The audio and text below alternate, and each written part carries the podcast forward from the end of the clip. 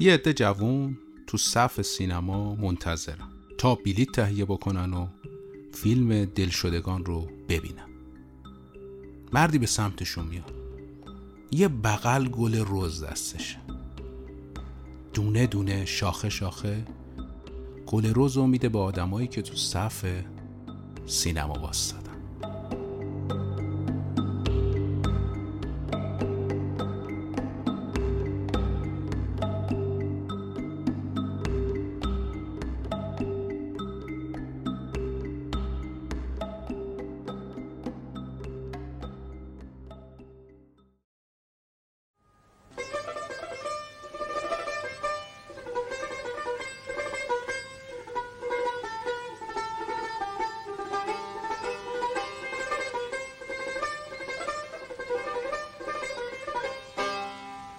سلام. من سلمان خورشیدی هستم و ما قصد داریم در هر قسمت از رادیو سانسور داستانها و ماجراهای پشت پرده فیلم های تأثیر گذار سینما ایران رو برای شما روایت بکنیم.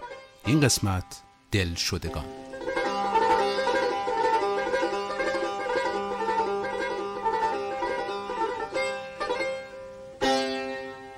سال 69 تا 71 برای سینمای ما دوره خاصیه.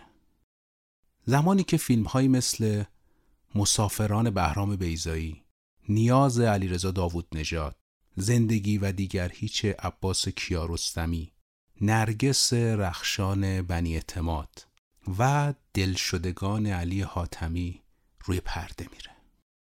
علی حاتمی یا عباس علی حاتمی متولد مرداد 1323 در خیابون شاپور کوچه اردیبهشت تهرانه. مادرش خونه دار بود و پدرش صف آرای چاپخونه بود.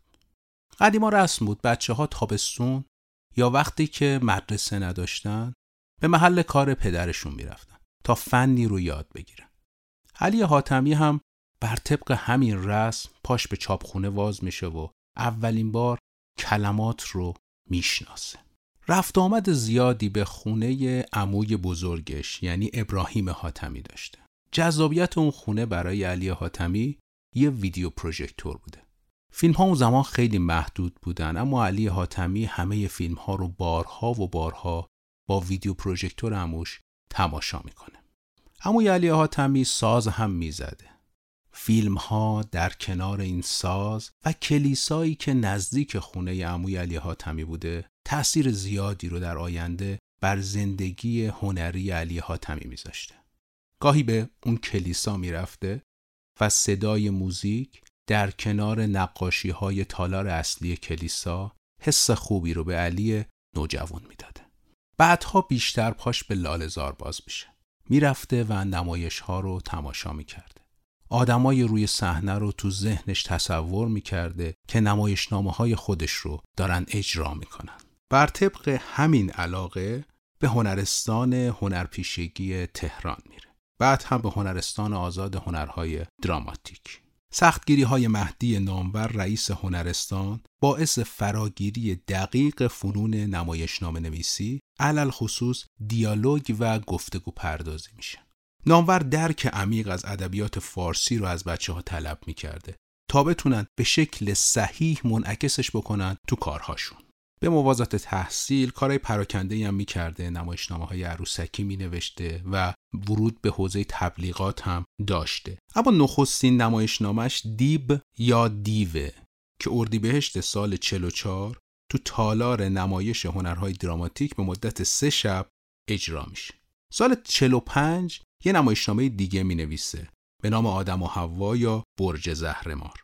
همین نمایشنامه شرایطی رو به وجود میاره که علی حاتمی به تلویزیون ملی ایران وارد بشه. یعنی افرادی که در تلویزیون ملی بودن این نمایشنامه رو می‌بینن و فکر می‌کنن که علی حاتمی شرایطش رو داره که توی تلویزیون ملی کار بکنه.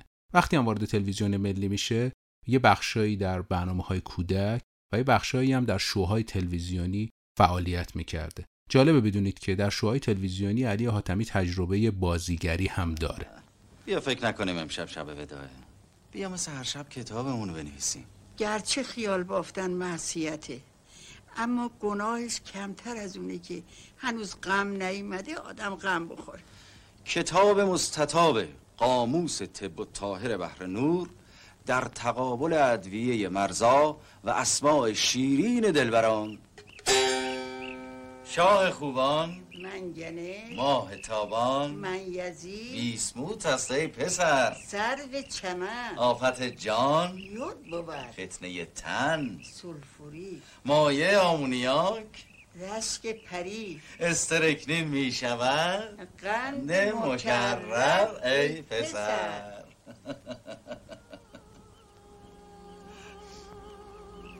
طاهر.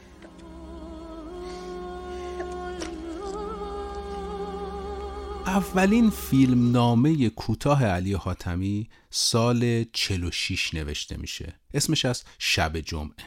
اما در سال 48 که کیمیایی و مهرجویی داشتن قیصر و گاو رو میساختن علی حاتمی روی فیلمنامه کار می‌کرده به نام حسن کچل. بهتر اینجا اشاره بکنیم که موج نوع سینمای ایران که اون زمان کیمیایی و مهرجویی و تقوایی داشتن هدایتش می‌کردن خط و خطوط تمیز خودش رو با به اصطلاح فیلم فارسی داشته مشخص می‌کرده و علی حاتمی هم خودش رو این ور خط قرمز قرار میده یعنی در سینمای موج نوع ایران. حسن کچل قبلتر توسط داوود رشیدی در تالار سنگلج رو صحنه رفته بود به شکل یک نمایش. اما حسن کچل علی حاتمی بسیار متفاوته به عنوان یک اثر موزیکال و یک فیلمنامه‌ای که با ورژن نمایشنامه خودش تفاوت‌های عمده داره. سال 49 فیلمی به تهیه کنندگی محمد علی فردین به علی حاتمی پیشنهاد میشه. اسم فیلم مترسک بوده همزمان محمد علی فردین فیلم دیگه هم تهیه می‌کرده به کارگردانی جلال مقدم به نام راز درخت سنجد. علی حاتمی داشته دنبال بازیگر میگشته و با احمد شیرازی که دوستش بوده اون هم کارگردان و مدیر فیلم برداری و تدوینگر بوده مشورت می‌کرده که نقش اول زن این فیلم رو چه کسی باید بگیره. تو ماشین نشسته بودن و مجله جلوی ماشین بوده. علی حاتمی عکس روی مجله رو می‌بینه و میگه یه نفری با این مشخصات می‌خوام برای نقش اول. و احمد شیرازی میگه تجربه کار کردن با همون خانم رو داره. در فیلمی به نام کلبه آن سوی رودخانه. ایشون خانم زری یا زهرا خوشکام بودن. علی حاتمی از شیرازی می‌خواد که جلسه رو ترتیب بده با حضور خانم خوشکام. علی حاتمی فردین که با همدیگه بیشتر صحبت بکنن تا نقش رو ایشون قبول بکنه. نهایتا به توافق می‌رسن و گروه برای فیلم برداری فیلم مترسک به شمال میره. سرعت تولید خیلی بالا نبوده و فردین هم از این قضیه ناراحت بوده. یکی از روزایی که داشتن کار تولید رو انجام می‌دادن اما منتظر بودن تا یکی از ابزار صحنه که جا مونده بوده برسه به صحنه فردین می‌رسه و خیلی شاکی میشه که چرا کار تعطیله چرا کار نمی‌کنید و با علی حاتمی درگیری لفظی پیدا می‌کنه. تنش بالا می‌گیره و فردین کلا کار رو کنسل می‌کنه. می‌خواد که کل گروه به تهران برگردن. البته خودش میمونه به دلیل اینکه گفتیم داشته فیلم جلال مقدم رو هم تهیه می‌کرده خودش میمونه شمال و گروه برمیگرده به تهران. در مسیر برگشت علی حاتمی و خانم خوشکام تو یه ماشین بودن. وسط را علی حاتمی پیشنهاد ازدواج رو به زری خوشکام میده و بعد از اینکه می‌رسن تهران خیلی زود مراسم رو ترتیب میدن و علی حاتمی با زری خوشکام ازدواج می‌کنه.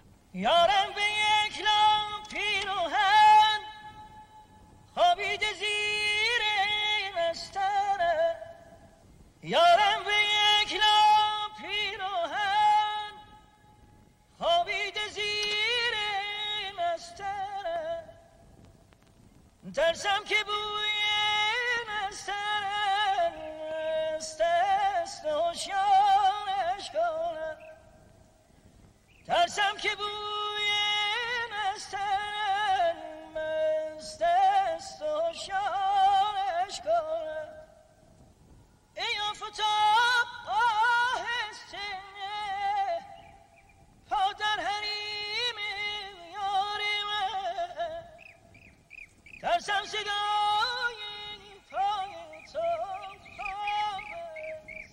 یکی از شروط ازدواجشون این بوده که خانم خوشکام فقط در فیلم های علی حاتمی بازی بکنه.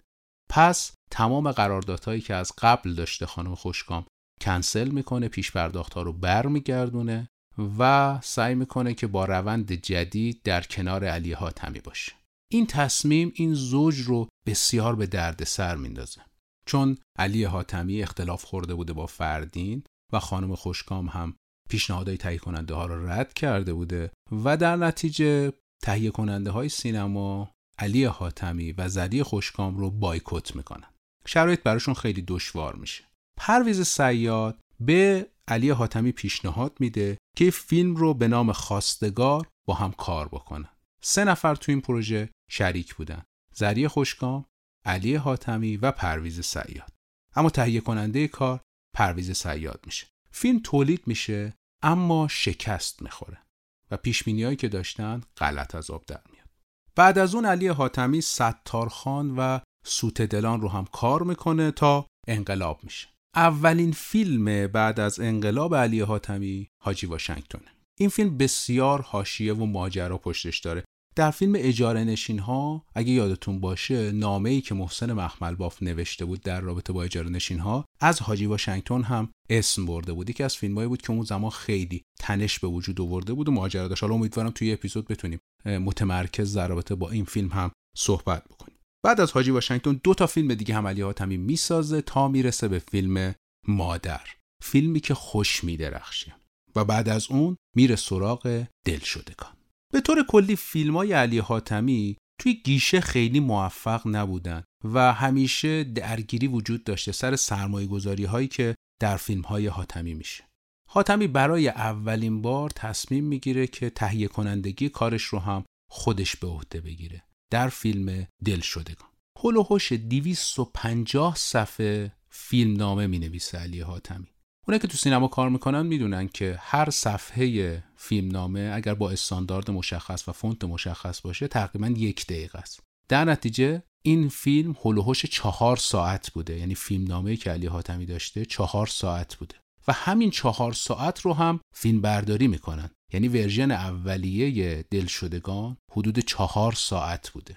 جلوتر وقتی به اکران می‌رسن همین مشکل ایجاد می‌کنه. یعنی سینمادارها می‌گفتن که ما باید دو تا سانس سینما رو در اختیار این فیلم بذاریم ولی یه بلیت بفروشیم. پیشنهاد میدن که قیمت بلیت ها رو بالا ببرن سینمادارها موافقت نمی‌کنن پس فیلم تدوین مجدد میشه. ورژنی که الان ما می‌بینیم تدوین مجدد کاره. اما نسخه اولیه چهار ساعت بوده و چهار ساعت material داشتن برای تدوین.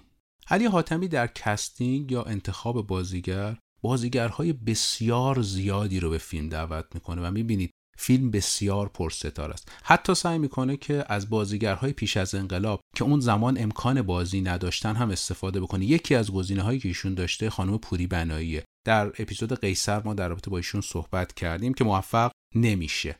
جمشید مشایخی هم یکی از گزینه ها بوده. به طور کلی علی حاتمی علاقه خاصی به جمشید مشایخی داشته و همیشه می‌گفته که چهره و رفتار ایشون شبیه پدر علی حاتمی و علاقه داشته که در این فیلم هم بازی بکنه. البته به دلایلی که حالا جلوتر میگیم نمی‌تونه جمشید مشایخی نقش رو بگیره. بخشی از کار تو مجارستان فیلم برداری میشه. حدود دو هفته گروه در مجارستان بوده. جالبه بهتون بگم که هر کدوم از بازیگرا 300 دلار برای هزینه و خرجهای خودشون تو این دو هفته در مجارستان داشتن و انقدر به عنوان پول تو جیبی در اختیارشون قرار گرفته بوده. دو ماه هم فیلمبرداری در تهران انجام میشه که بخش عمدهش در امارت مصوفی الممالکه. تو محله سنگ لج این ساختمون. الان وضعیت خیلی مناسبی نداره اما خب یکی از بناهای تاریخی متعلق به حسن مصوفی الممالک از ارکان دولت مشروطه. کسی بوده که مثلا در حد احمد قوام یا حسن پیرنیا یا حتی دکتر مصدق آدم مطرحی بوده تو اون دوره.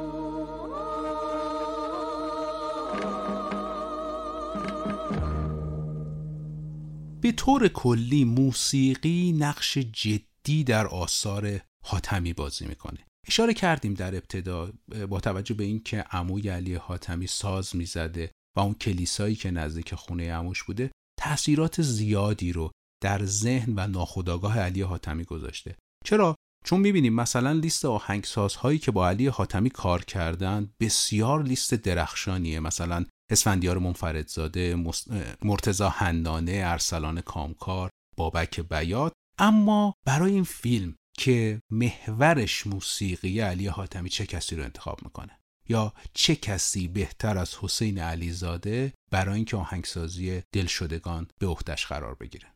حاتمی در سوت دلان بخشی از موسیقی آهنگ پیر فرزانه از علیزاده رو که تو جشن هنر شیراز اجرا کرده بودن استفاده می‌کنه. امتیازش متعلق به تلویزیون بوده و علی حاتمی به آرشیو میره و میپسنده و انتخاب می‌کنه. اون زمان علیزاده سرباز بوده. جلوتر بعد از انقلاب علی حاتمی با علیزاده تماس می‌گیره و میگه می‌خواد فیلمی بسازه راجع به تاریخ موسیقی ایران. جلسه می‌ذارن و علیزاده رو همراه حسین دهلوی دعوت می‌کنه علی حاتمی. و پیشنهاد علی حاتمی این بوده که دهلوی و علیزاده با هم آهنگسازی کار رو به عهده بگیرن. دهلوی استاد حسین علیزاده بوده و به همین دلیل علیزاده کنار می‌کشه. میگه بهتره که آقای دهلوی این کار رو انجام بده. گفتگوهایی صورت می‌گیره. نهایتا علی حاتمی تصمیم می‌گیره که حسین علیزاده به تنهایی این کار رو آهنگسازی بکنه. علیزاده فیلمنامه رو می‌گیره جلسات متعددی با علی حاتمی می‌ذاره. تو برخی از جلسات محمود کلاری مدیر فیلم برداری و امید روحانی که از دوستان علی حاتمی بوده هم حضور داشتن تا گفتگو کنن و بیشتر بتونن حس و حال رو درک بکنن. علیزاده اصرار داشته هنرپیشه هایی که توی کار حضور دارن رفتار با ساز رو درست بدونن. پس سه ماه روزهای چهارشنبه کلاس می‌ذاره برای افراد برای هنرپیشه ها تا بیان و رفتار با ساز رو صحیح یاد بگیرن. یک نفر از این لیست خارج میشه. اکبر عبدی. علیزاده تست می‌گیره و می‌بینه که اکبر عبدی کاملا تسلط داره به نواختن تنبک. پس اکبر عبدی رو کنار می‌ذاره و با بقیه تمرین می‌کنه. جمشید مشایخی که قبلا اشاره کردیم تو این جلسات حضور پیدا نمی‌کنه چون مشغول سریال پیک سحر بوده این تمرینات با امین تاروخ هم ادامه داشته اگرچه تاروخ ساز نمی‌زنه به شکل مشخص در فیلم و نقشش به عنوان خواننده هست اما با تاروخ هم تمرین می‌کرد که رفتار یک موسیقیدان رو به طور کامل درک بکنه. علیزاده ابتدا نظرش این بوده کسی این نقش رو بازی کنه که خودش خواننده باشه. اما خب نظر حاتمی امین تاروخ بوده. ابتدا چند نفر رو به عنوان خواننده کار علیزاده معرفی می‌کنه. باهاشون ترک هایی رو ضبط می‌کنه و در اختیار علی حاتمی می‌ذاره. حاتمی چندان چنگی به دلش نمی‌زنه و پیشنهاد جدیدی رو به علیزاده میده. محمد رضا شجریان.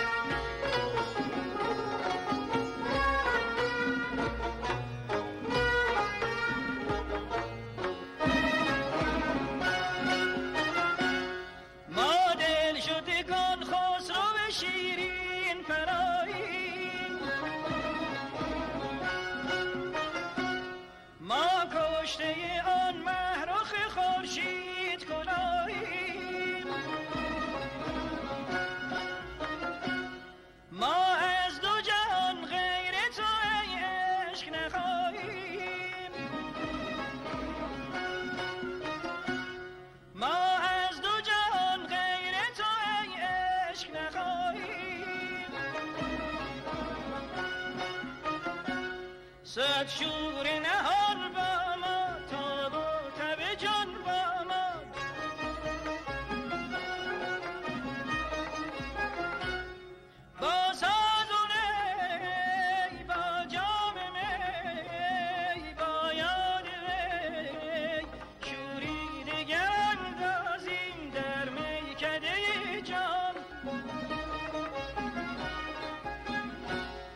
علیزاده فکر می‌کنه که شجریان پیشنهاد رو قبول نمی‌کنه. اما حاتمی یک شب علیزاده و محمد رضا شجریان رو به خونش دعوت می‌کنه و این پیشنهاد رو مطرح می‌کنه.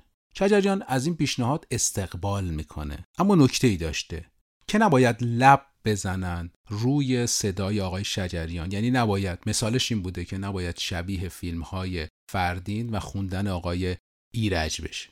این تنها شرطی بوده که محمد رضا شجریان داشته و علی حاتمی هم قبول می‌کنه این قضیه رو. جالبه بدونید که محمد رضا شجریان هیچ دستمزدی بابت این فیلم دریافت نمی‌کنه و میگه بعد از اینکه شما فیلم رو اکران کردید موسیقی این کار مال خودش باشه که همینطوری هم میشه. بعد از این پیشنهاد محمد رضا شجریان بارها به کوه میره و اتودهای اولیه رو در کوه اجرا می‌کنه ضبط می‌کنه در اختیار حسین علیزاده می‌ذاره و حسین علیزاده هم با توجه به همین اتودها کار رو پیش می‌بره. برخی از ترک هایی هم که توی کار داره استفاده میشه ترک هایی بوده که قبلا خود آقای شجریان خونده بوده از اشعار حافظ و ضبط شده بوده. رایتش یا مالکیت معنویش هم در اختیار خود آقای شجریان بوده. اون ترک هم به حسین علیزاده میده که در کار استفاده بکنه.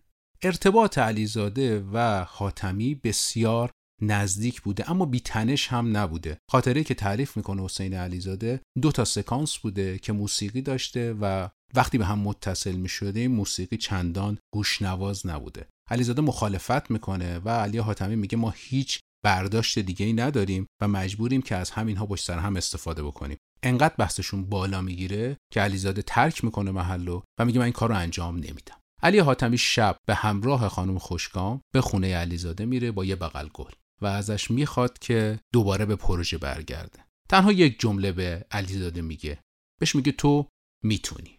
با این یک جمله بار مسئولیت بر شونه های حسین علیزاده چند برابر میشه. اشعاری که حسین علیزاده براش آهنگسازی کرده متعلق به خود آقای حاتمیه. علی حاتمی 500 کلمه رایج در ادبیات دوره قاجار رو لیست می‌کنه. و سعی می‌کنه از این کلمات در دیالوگ ها و در اشعار استفاده بشه. بعد از اینم که شعرها رو نهایی می‌کنه در اختیار آقای فریدون مشیری می‌ذاره تا نظارت داشته باشه و اگه می‌خواد جرح و تعدیلی انجام بده یا اصلاحی انجام بده ایشون روی کار انجام بده. اگرچه محمد رضا شجریان هم در زمان اجرا اصلاحاتی رو بر اشعار انجام میدن. کار تا یک سوم پایانی خیلی خوب پیش میره. اما رفته رفته دچار کمبود بودجه میشه برخی معتقدن که پایان بندی این فیلم یعنی اون تابلویی که شما دارید می‌بینید در اثر همین کسر بودجه بوده. چرا؟ چون در فیلمنامه اصلی ماکت کشتی بوده که قرار بوده منفجر بشه و افراد به دریا بریزن و این صفحه ها روی آب معلق باشن تا به ساحل برسن. اما علی حاتمی تصمیم می‌گیره که با نقاشی کار رو تموم بکنه. و خود حاتمی جالبه که معتقد بوده این نوع پایان بندی هیچ ربطی به کسر بودجه کار نداره. بحث های مختلفی هست در رابطه با اینکه این داستان واقعیه یا نه. اما در سینمای علی حاتمی زمانی که فیلم از دریچه و نگاه علی حاتمی داره ساخته میشه شاید ما نتونیم اون رو به عنوان یک مستند تاریخی ببینیم. چون فانتزی ذهنی علی حاتمی هم ورود پیدا می‌کنه و تغییرهایی رو ایجاد می‌کنه که شاید نشه به عنوان یک فکت یا یک مستند تاریخی از اون استفاده کرد. اما قطعا داره بازه ای از تاریخ موسیقی ایران رو روایت می‌کنه که تا حد زیادی عین به عین واقعیت. چون در همون دوره هم نوازندگان و خوانندگان ایرانی به تفلیس یا گرجستان فعلی می‌رفتند که کاراشون رو ضبط بکنن اما در این فیلم می‌بینیم که به شیوه دیگه ای داره روایت میشه. یعنی علی حاتمی به تقویم تاریخ چندان وفادار نیست و ساختار شکنی یا جابجایی هایی رو در زمانها یا الگوها داره ایجاد می‌کنه که کاملا از دریچه ذهن علی حاتمی باورپذیر بوده و مخاطب می‌تونه باهاش ارتباط برقرار بکنه.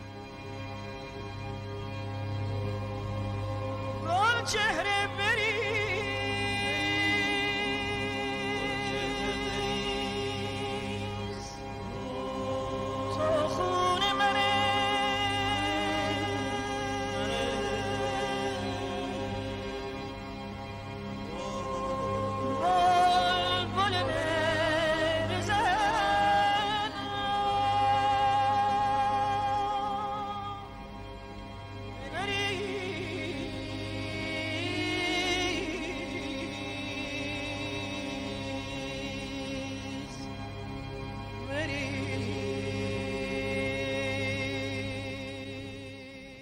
دلشدگان در سال 1371 تو رتبه 11 هم از لحاظ تعداد مخاطب قرار می‌گیره و هلوش 36 میلیون تومن میفروشه. چه فیلمایی بالاتر از دل شدگان بودن مثلا ناصرالدین شاه اکتور سینمای محسن مخملباف یا دو نیمه سیب کیانوش ایاری. ما تو اپیزود خواهران غریب از این فیلم گفتیم. که اقتباسی است از رمان اریش کسنر یا جیبورها به بهش نمی‌روند آقای ابوالحسن داوودی. اما رتبه یک اون سال فیلم دیگه چه خبر خانم تحمینه میلانیه با بازی خانم مهایا پتروسیان و دانیال حکیمی. علی حاتمی بسیار آدم غیرقابل پیش بینی بوده. همون زمانی که فیلم اکرام می شده یه روزی آقای کیمیایی تو دفتر هدایت فیلم بوده و داشتن در رابطه با فیلم تجارت صحبت می‌کردن. داشتن قرارداد فیلم تجارت رو میبستن و علی حاتمی هم قرار بوده به همین جلسه بیاد. دیرتر به جلسه می‌رسه و خیس عرق بوده. ازش پرسن که خب چه اتفاقی افتاده که دیرتر رسیدی؟ میگه تو مسیر داشتم میومدم و یه عده جوون رو دیدم که تو گرما تو صف وایسادن تا برن دلشدگان رو ببینن. رفتم یه بغل گل روز گرفتم. به هر کدومشون یه دونه گل روز زدم. محمود کلاری مدیر فیلمبرداری دلشدگانه. تجربه مشترکی قبلا تو فیلم مادر هم با علی حاتمی داشته. کلاری از اون فیلمبردارایی که فیلم های بسیار زیادی رو در دوره های مختلف مدیریت کرده فیلمبرداریش رو و تصویرهای جاودانه هم تو سینمای ایران رقم زده. مثلا جدایی نادر از سیمین اسخر فرهادی هم آقای کلاری فیلم برداری کردن. بعد از دل شدگان آقای حاتمی می‌خواسته که فیلم جهان پهلوان تختی رو شروع بکنه. می‌دونید این فیلم ناقص میمونه و آقای حاتمی فوت می‌کنن. پیشنهاد مدیریت فیلم برداری رو باز هم با آقای کلاری میده. همزمان داریوش مهرجویی هم داشته لیلا رو کار می‌کرده. و لیلا اولین حضور مستقل خانم لیلا حاتمی دختر آقای حاتمی در فیلمیه که بدون کارگردانی پدرش بوده. و نقش اول رو توی اون فیلم داشته. آقای کلاری به حاتمی میگه که آقای مهرجویی هم پیشنهاد رو به من داده و آقای حاتمی میگه تو باید مدیر فیلمبرداری اون کار بشی چون این فیلم برای لیلا خیلی مهمه. بعد از اینکه لیلا حاتمی جلوی دوربین داروش مهرجویی میره در سال 75 خبری بهشون می‌رسه. در چهاردهم آذر سال 1375 آقای علی حاتمی بر اثر سرطان فوت می‌کنن. روی سنگ مزار علی حاتمی در قطعه هنرمندان دیالوگی هست از فیلم حاجی واشنگتن که روش نوشته آین چراغ خاموشی نیست. اینم از داستان فیلم دلشدگان. ممنون که با ما هستید. برای ما کامنت بذارید همراه ما باشید و پادکست فارسی رو به هم معرفی بکنید. من سلمان خورشیدی اینجا رادیو سانسور.